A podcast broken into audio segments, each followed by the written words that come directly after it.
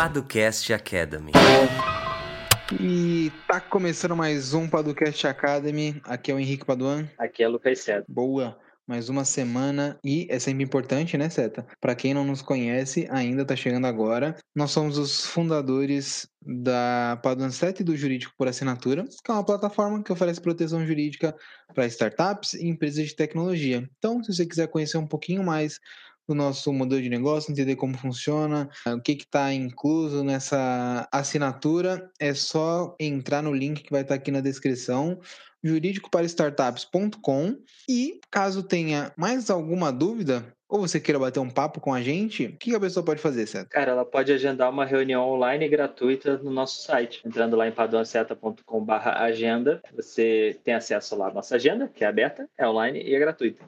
então, você pode agendar lá um horário com a gente, a gente conversa, tira sua dúvida, é, bate um papo, enfim, o que você quiser, estaremos à disposição, Henrique. Boa, agenda aberta e gratuita. Isso daqui você viu primeiro e online, você não precisa ir até a gente. né? online. A gente se fala por meio de um computador, uma tela. Isso é incrível, não é, não, Henrique? Eu acho fantástico. E isso você viu primeiro aqui, viu? É. É... Evite cópias. Uh...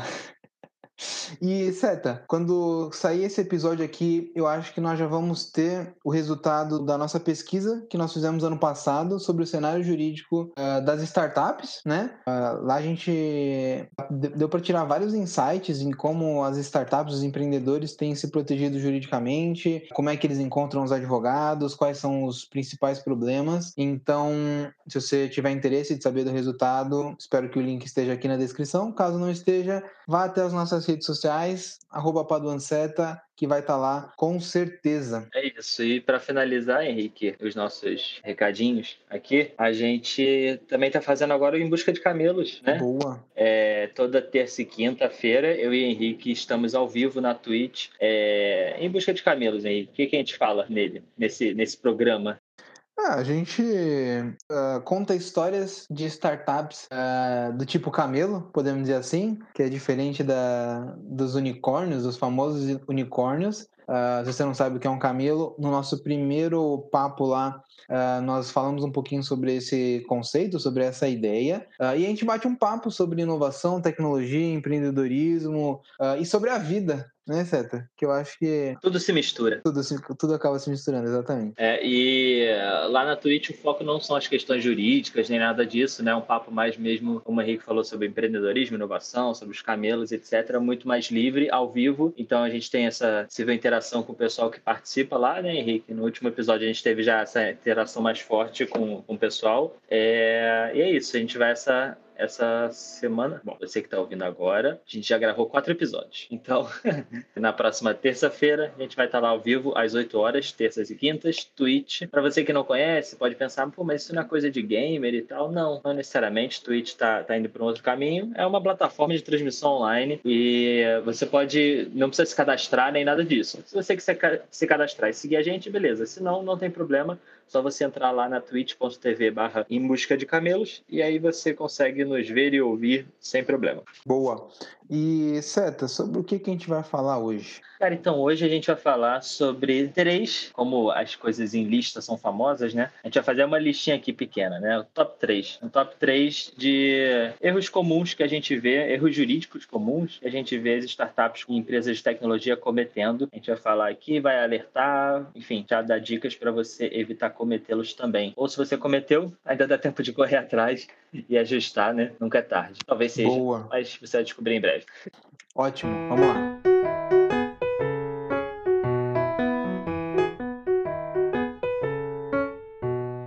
Ah, cara, pra gente começar esse papo aí, eu já quero falar um aqui que a gente já falou algumas vezes, mas que é muito comum, tem até uma pesquisa, né, que indica isso, que uma taxa bem baixa das startups tem este documento que é o acordo entre sócios, né, Sérgio? É, o acordo entre sócios, a gente tem um episódio que a gente fez há pouco tempo, que é inteiramente dedicado a ele, né? Então aqui a gente não vai adentrar em pormenores do que é o acordo de sócios ou enfim, é, quais as principais cláusulas nem nada disso, mas é um documento que às vezes é deixado de lado porque ele é pós-formalização, né? Então, quando a startup formaliza ali o seu negócio, ela fez o contrato social, ela tirou o seu CNPJ, ela se sente meio livre, parece que tudo relacionado à questão societária ela já resolveu e agora pode tocar o negócio dela sem problemas, né? Deixa a contabilidade cuidar ali do dia a dia do negócio, né? Na questão contábil financeira, mas não preciso mais me preocupar com isso, tudo já está acertado, porque a gente sabe que não é verdade, né? O acordo de sócios ele está aí, dá para dizer, para complementar o contrato social, trazer questões que são deixadas de lado no contrato social e outras mais também, muitas vezes é deixado de lado, até para startups que já estão no estágio mais avançado, já estão operando, enfim, já estão crescendo, o acordo de sócios ou foi deixado de lado, ou às vezes a gente, a gente vê muito também, Henrique, o caso da, da startup que iniciou a elaboração do acordo de sócios, mas nunca finalizou ou nunca assinou. Então, esse é um ponto bem relevante que não pode ser deixado de lado. Né? Isso é super comum, né? Você coloca lá os bullet points. Uhum. Ah, isso daqui é mais ou menos o que a gente espera tal. Uh, e aí fica guardado numa gaveta ou então em alguma pasta no computador de alguém ou então num drive da vida. E é isso. Só que depois, quando você tem algum problema, você descobre que aqueles pontos principais não resolvem completamente a sua questão e aí você tem uma ingrata surpresa, né? Eu acho que antes do, do erro de não ter um acordo entre sócios, eu acho que um, um erro que vai perpassar aqui boa parte dos erros que a gente vai falar, boa parte, né? São três, mas pelo menos uh, dois terços dos erros é não assinar os documentos, né? Você não uh, dá uma validade jurídica de fato, né? Ficar só um e-mail ou então um arquivo que é meio que um Frankenstein ali e que não necessariamente protege de fato a sua empresa, a sua startup ou o seu negócio. Né? É, então... Às vezes a gente pergunta: você tem acordo de sócios? Ah, não, mas a gente tem aqui um documento que a gente anotou tudo que a gente quer que conste nele, ou tudo que a gente acordou entre a gente. Mas é, é isso que o Henrique falou, né? É um documento com vários bullet points que não diz muito, né? Não tem assinatura de ninguém, não diz o que acontece em caso de problema, falta uma série de, de cláusulas importantes, enfim, fica só um documento pré-acordo de sócios, que seria a gente sentar, conversar, ver o que, que os sócios querem fazer, ou o que, que eles querem acordar ali, mas faltou realmente transformar isso num documento jurídico completo, válido e assim por diante, né? Então, não esqueça de assinar seus documentos jurídicos e também não, não ache que só por você já ter acordado aquilo por e-mail que já está perfeito, você não precisa se preocupar, né? Então, isso é bem relevante. Boa. Se você quer saber o que é acordo entre sócios, se você tem dúvidas de como construir um acordo entre sócios, nós temos alguns episódios falando sobre isso, né, Seta? Temos artigos Uh, e se mesmo assim sobrarem dúvidas, entra na nossa agenda, marca uma reunião uh, que a gente bate um papo sobre isso e te ajuda de alguma maneira. Segundo erro principal, Seta. Ah, é para eu falar? Fica à vontade, se não quiser falar, eu falo. Não, beleza. Não, cara, então, o segundo erro aqui que a gente separou e que a gente entende como bem comum entre, entre as startups é você não é, formalizar as relações. Dá para resumir assim, né, Henrique? Ou você. Uhum. É, existem muitas situações, e por isso que a gente não fechou aqui, a gente poderia falar não formalizar relações com colaboradores, que é um erro bem comum. A gente poderia falar não formalizar relações com parceiros, que é bem comum. A gente poderia não formalizar relações entre sócios, o que também é bem comum. É, mas enfim, é por isso que a gente falou de forma mais ampla, né? Não formalizar as relações, você não ter contrato ali dispondo como vai se dar uma parceria.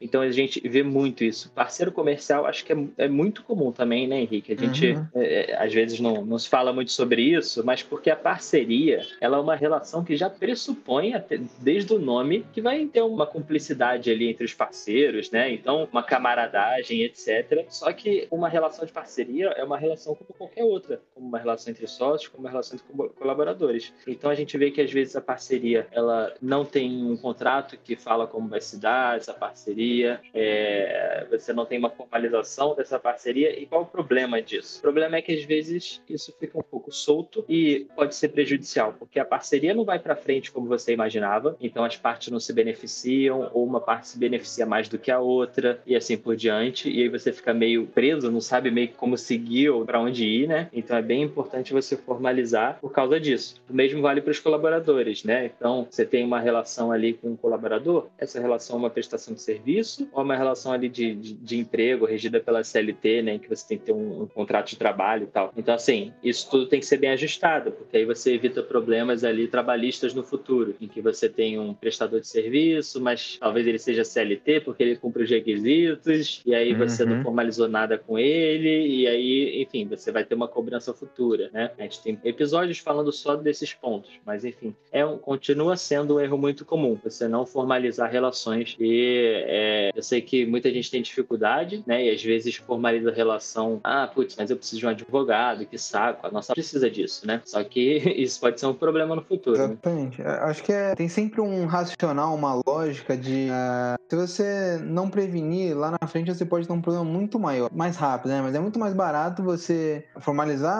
do que lá na frente, quando surgir um problema, aí você vai tentar dar um jeito, né? É aquilo, a gente está falando aqui de questões que não são difíceis de você fazer um contrato é algo simples, isso depende de muitos fatores e tal. Mas assim, formalizar a relação em si é uma atitude simples e que pode fazer uma grande diferença, né? Por isso a gente sempre incentiva uhum. tanto, Henrique. A gente tem visto marcas sendo meses, nove meses, o que pode ser considerado uma eternidade para uma startup, pode até ser. Mas quanto mais você demora para dar início, mais demora para né? O, a gente já falou de forma mais profunda sobre uhum. isso em outros episódios, né? Mas assim, como o código-fonte é um direito autoral ali, etc., e você não consegue proteger uma ideia ou um modelo de negócios, muitas vezes o que te diferencia de um concorrente é a força da sua marca. Então, por exemplo, se a gente pensa ali no tipo de serviço, 99, Uber e Cabify, eles prestam o mesmo serviço, só que tem uma diferença clara, e uma diferença clara entre eles é a marca, e tudo que diz respeito à marca de cada um deles, né? O conforto é a marca, o quão confiável é, talvez as pessoas encarem uma como mais confiável que a outra, uma como algo mais elegante ou pense, aí Henrique, pra usar uma palavra ah. em inglês você gosta, hum. do que a outra, e assim por diante. Então, por que não registrar algo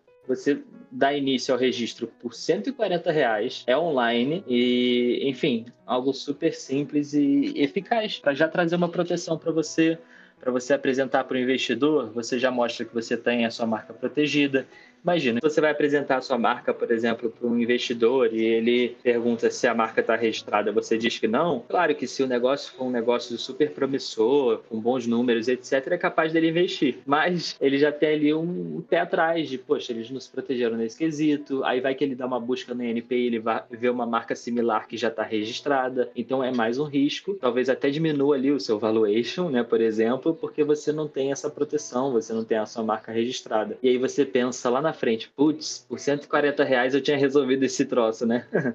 então, hum. assim, é, não só 140, né? Você tem uma taxa também ao final do registro, mas que somando tudo não vai passar de 500, 600 reais. Então, assim, comparado ao nível de, de, de proteção que dá a sua marca e, enfim, já dá um indício ali de que você está preocupado em guardar o seu negócio, eu vejo como algo muito importante, às vezes deixar de lado. Concorda, Henrique? Justíssimo. Acho que é por aí. E acho que não tem nada mais para acrescentar, né? Então, façam um acordo entre sócios, se tiver um sócio, formalizem os seus contratos, suas parcerias, e tudo mais que você tem uma relação com um terceiro e reger sua marca. É barato, é simples e que lá na frente pode fazer uma diferença. Se fosse você, não criaria um patrimônio atrelado a uma marca e correria o risco de ter que trocar lá na frente quando você estiver escalando seu negócio. Isso. E aí, só para finalizar, esses três pontos, além de serem erros comuns, como a gente falou, e a gente vê no nosso dia a dia, empreendedores cometem esses erros e estão tentando correr atrás, é uma ótima forma de você se diferenciar do restante, né? Se você tem esses três pontos bem ajustados na sua startup, há grandes chances, né, de você estar um passo à frente dos seus concorrentes. Então, por que não, né? É isso. Fiquem ligados. Fiquem ligados. E agora, Seta, chegado aquele nosso belo momento, momento das indicações, das recomendações, das sugestões. Qual é a sua da semana? Cara, é, eu vou recomendar aqui. Peraí, deixa eu ver o que eu vou recomendar. Engraçado que toda semana a gente recomenda, toda semana eu sou pego de surpresa, como se isso não fosse acontecer, sabe? Caramba, que loucura. Vou recomendar uma série, cara. A gente falou sobre ela hoje. Eu nem sei se eu vou gostar dela, mas eu vou recomendar mesmo assim. Eu assisti o primeiro uhum. episódio da série brasileira é, Cidade Invisível. E eu achei muito legal porque é uma produção brasileira na Netflix, tá lá em destaque e tal. É, ela se passa aqui no Rio de Janeiro. Eu sou do Rio de Janeiro, para quem não percebeu pelo sotaque. Nossa, nem percebi pelo É. Fala isqueiro, isqueiro. Isqueiro, chiqueiro. Ah, não. Fala rápido isso aí. Isqueiro, chiqueiro. Ah, tá metendo louco. Tá. É...